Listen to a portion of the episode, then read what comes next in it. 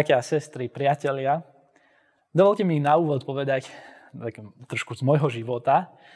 Ja mám doma malú cerku, ona má rok a pol zhruba. A mohli by sme povedať, že je ešte vo veku, kedy sa tak rozkukáva v tomto svete. Veci také obyčajné, možno nepatrné, veci, ktoré my by sme si už ani nevšimli, pre ňu veľa znamenajú. Napríklad minulé, ešte to bolo na jeseň, sme šli na prechádzku a ju zaujal taký kvietok pri ceste. Úplne obyčajný, malý kvietok, ktorý ja som si ani nevšimol, že tam je. A ona sa pri ňom zastavila a pohľad na tento kvietok ich vyčaril úsmev na tvári.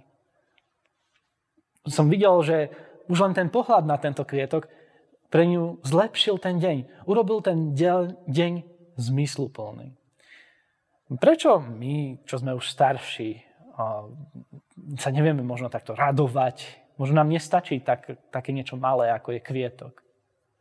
Dôvodov je určite viacej. Ja chcem spomenúť jeden taký významný.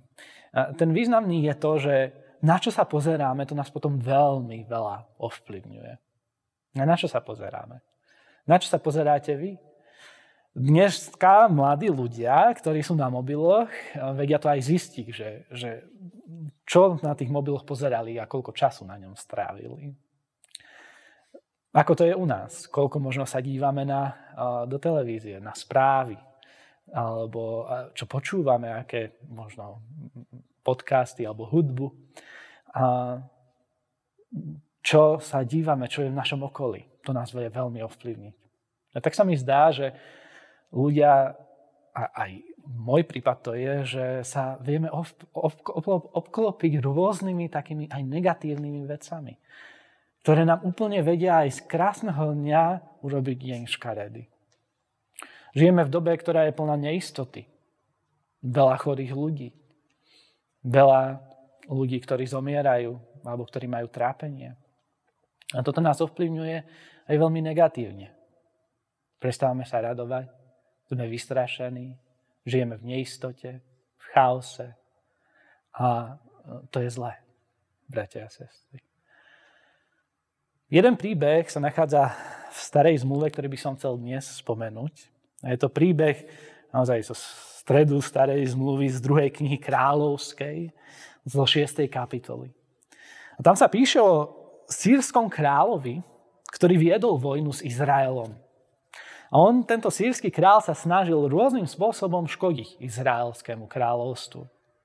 Ale bol v tej krajine prorok, ktorý počúval pána Boha a ktorý vedel vždycky prekaziť tomuto sírskému kráľovi jeho plány.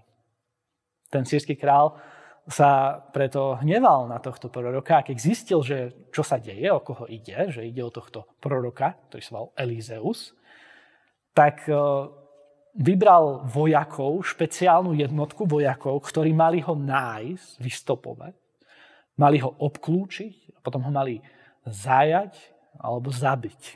A to sa aj stalo. V noci títo vojaci obklúčili mesto, kde bol Elizeus. Elizeus tam bol aj so svojím sluhom. A ďalej vo veršoch sa píše toto. Keď sluha Božieho muža včas ráno vstal a vyšiel von, zbadal, že mesto je obklúčené vojskom, koňmi a vojnovými vozmi. Jeho sluha mu povedal, beda, pane môj, čo si počneme? Tento sluha sa pozrel okolo seba a videl všetky tie zlé veci, ktoré sa diali. Je to podobné, ako keď my sa pozeráme na život okolo seba, na ľudí, na situácie. Keď pozeráme večer správy, vidíme možno iba tie zlé veci. A môžeme byť z toho vystrašení. Tak ako bol aj tento sluha. Môžeme byť frustrovaní, môžeme byť v depresii. Môžeme sa báť. Čomu ale na to odpovedá prorok Elizeus? On hovorí, neboj sa, lebo tých, čo sú s námi, je viac ako tých, čo sú s nimi. Je to zaujímavá odpoveď, lebo veď oni tam boli sami. O čom to Elizeus hovorí? Zdá sa, ako keby videl veci z nejakého iného uhla pohľadu. To, o čomu išlo, vidíme z jeho následnej ďalšej odpovede, kde sa Elizeus modlí. A modlí sa takto. V 17. verši 2. knihy kráľov 6. kapitole čítame Hospodine, otvor mu prosím oči, aby videl. Elizeus sa nemodlí za to, aby tie problémy zmizli, alebo aby ich pán Boh nejak zázračne zachránil, ale on prosí za toho sluhu, aby videl, aby videl z iného uhla, aby videl Božím pohľadom. Aj v modernej psychológii, v terá, keď sú terapeuti, tak robia to, že pomáhajú ľuďom sa pozrieť na svoje problémy z iného uhla.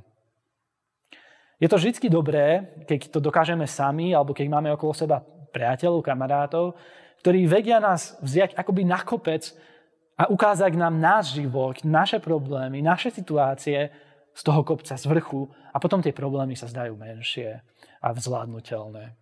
Niekedy je potrebná aj odborná pomoc. Ale Biblia, Božie slovo nás pozýva ešte do ďalšej oblasti, kde my môžeme ísť na ten Boží kopec, na nebesá, ktoré určite prevyšujú ktorýkoľvek kopec tu na zemi. A keď vidíme veci z Božej perspektívy, tak tie veci začneme vidieť inak. Možno budú menšie, možno tam, kde bol predtým strach, príde pokoj, príde láska, príde sila k odpusteniu a príde radosť.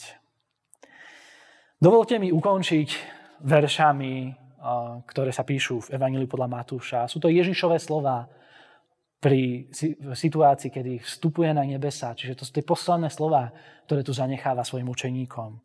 A ja budem hovoriť iba niektoré z nich. On hovorí, daná je mi všetká moc na nebi a na zemi. A tieto slova ukončuje potom so slovami aj hla, ja som s vami po všetky dní až do konca sveta.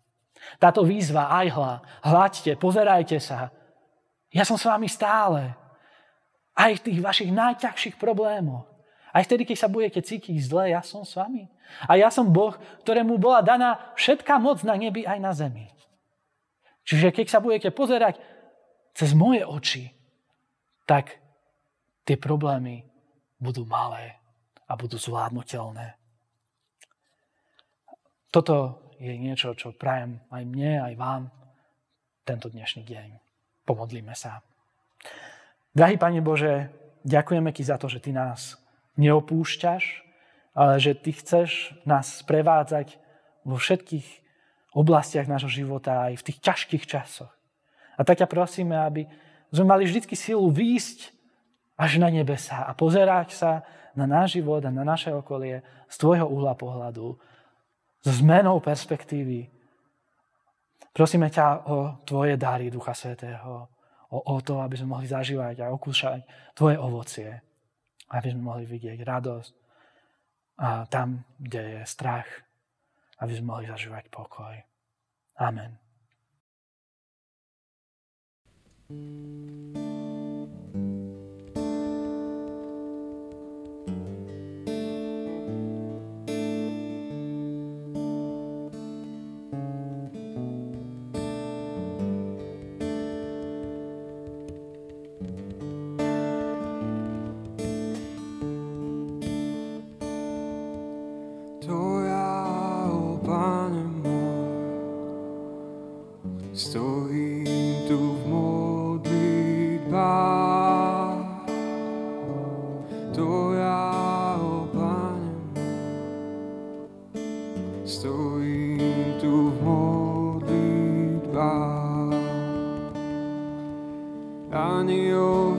ani matka, ale som to ja.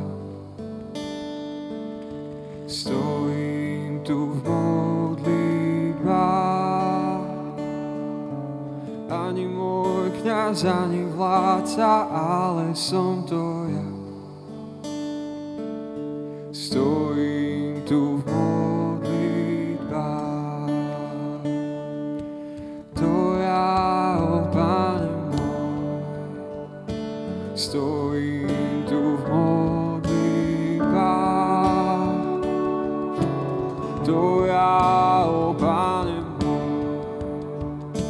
stojí tu v. Ja som sa ti spreneveril, ja som v hriechu žil. Stojím tu v modlitbách. Ja chcem teba nasledovať tak,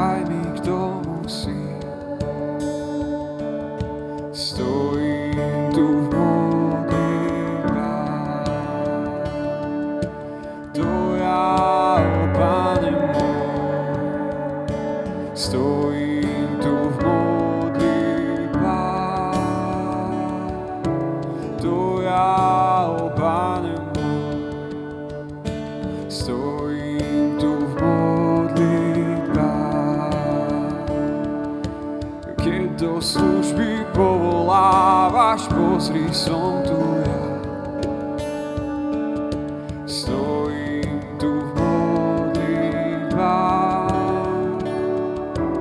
Pomôž mojej malej viere, nezavrhni